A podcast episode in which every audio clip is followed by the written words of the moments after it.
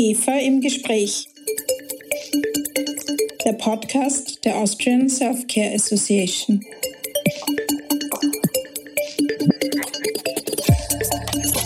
Hello and welcome to IGEPHA im Gespräch, the podcast brought to you by the Austrian Self-Care Association. I'm Christina Nagela, your host and the managing director of IGEPHA. In this season of our podcast, we are on a mission to gather the best self care strategies from around the globe.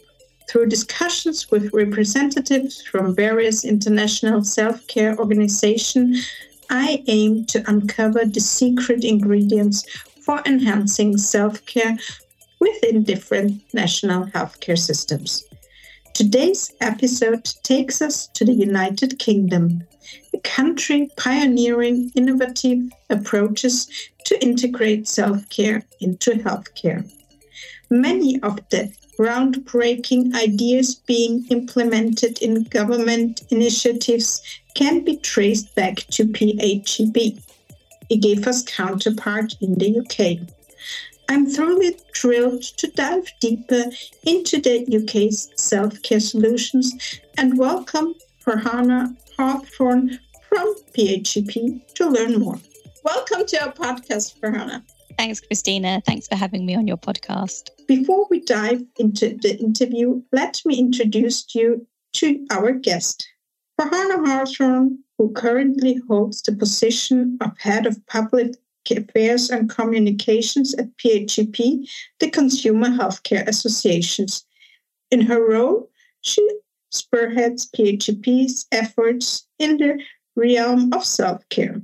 PAGB serves as the voice for manufacturers of branded over the counter medicines, self care medical devices, and dietary supplements in the United Kingdom. Prior to her turn to PAGB, Farhana worked with a patient organization providing support to individuals dealing with rare genetic and undiagnosed conditions. I'm t- delighted to have Farhana here with us today to share insights into the innovative approaches for crafting a self care strategy in her homeland. To kick things off, Farhana, here's my first question for you. Earlier this spring, PAGB made an announcement about, via a press release revealing that a substantial portion of the blueprint for a self care strategy had been integrated into a fresh program designed to alleviate pressure on the British healthcare system. Could you elaborate on how this came to fruition? You're absolutely right. Earlier this year, um, as a direct result of our campaigning, the government and NHS published the Primary Care Recovery Plan, which incorporates many of the things we had asked to see in a UK self care strategy. Um, now, I want to just give you some background to this, if I may. Um, as you can imagine, success didn't happen overnight. At PAGB, we've been talking about self care for over 50 years. We've been specifically campaigning for a national self care strategy since 2016. So, even though the benefits of self care are widely recognised and accepted in the UK, what we didn't have was a national policy or a strategy that ensured that self care policies were being implemented consistently in our health system. Um, in fact, the last time we had a self care strategy in the UK was 18 years ago in 2005. Um, so we really needed coordination at a na- national level, and that's why PAGB brought together a coalition of interested stakeholders who are willing to to come together and collaborate to push forward the self-care agenda this coalition is called the Self Care Strategy Group. It's comprised of representatives from medical royal colleges, professional organisations, and trade associations representing clinicians, commissioners, suppliers, and pharmacies, and of course, PAGB. Um, in 2001, the Self Care Strategy Group published a blueprint which detailed nine key asks um, in terms of what we wanted to see in a self care strategy. Collectively, we called on the government to address inequalities in health literacy, um, to teach children about self care in schools, to introduce self care modules in healthcare professionals training, and to better integrate pharmacy to support self care. Um, so, for example, by enabling community pharmacists to populate medical records. So, this blueprint um, has been the key document that we've used to influence government. And thanks to our work and that of our strategy group partners, we were really pleased that when the primary care plan was published earlier this year, that seven out of the nine key asks were committed to. So essentially what we have in the UK is national self-care policy or a self-care strategy in all but name. Sounds great, but a long time you've worked on it. yes. Uh, which measures have already been implemented? So progress is being made, um, but one area that the plan committed to look at, which is really quite exciting is reclassification. And this is something that PAGB is directly providing support for. So at the moment, we're working with the Department of Health and Social Care here and our medicines regulator, the MHRA. Um, and the idea is that we want to kind of help widen access to self care. And our particular role at PAGB is helping to develop a, a list um, to identify health categories and medicines that can be switched. So that's really exciting. So, has there been a switch already? So we're in the process of identifying which health categories could can be, but in line with the this work on reclassification, one of the other work streams is looking to improve the process to make sure it's streamlined. Um, so those things will work in conjunction. Okay, great. Well, because here in Austria we would say you are far ahead of us with switching but that might be another different.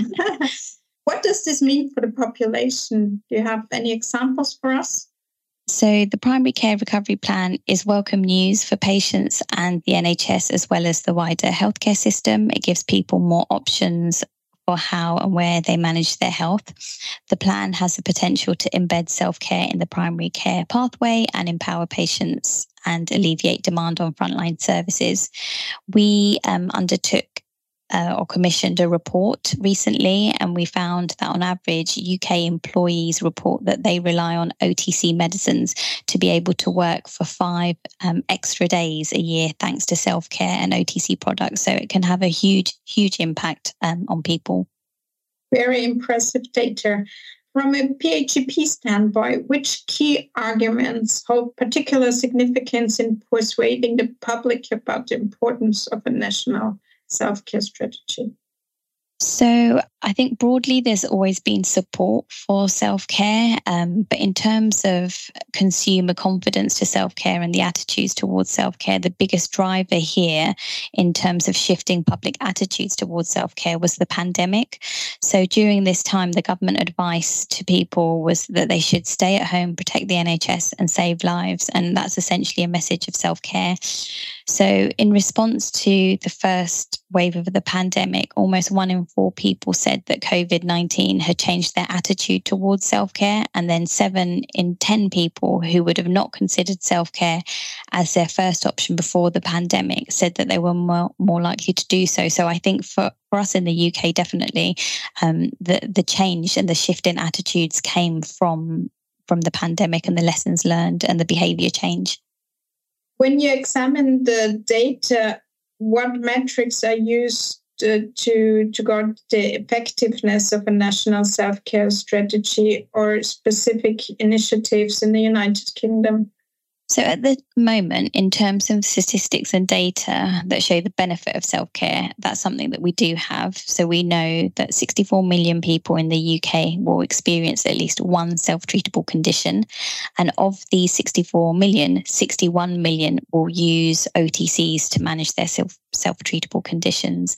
Um, and as I mentioned, it allows people to work an extra five days, but it helps avoid 164 million work days per year in total. So that's that's huge. So in terms of the benefits of self care, we have that. But with regards to the implementation um, and the effectiveness of the self care policy in the UK, this is something that we're actually working on right this moment with the self care strategy group.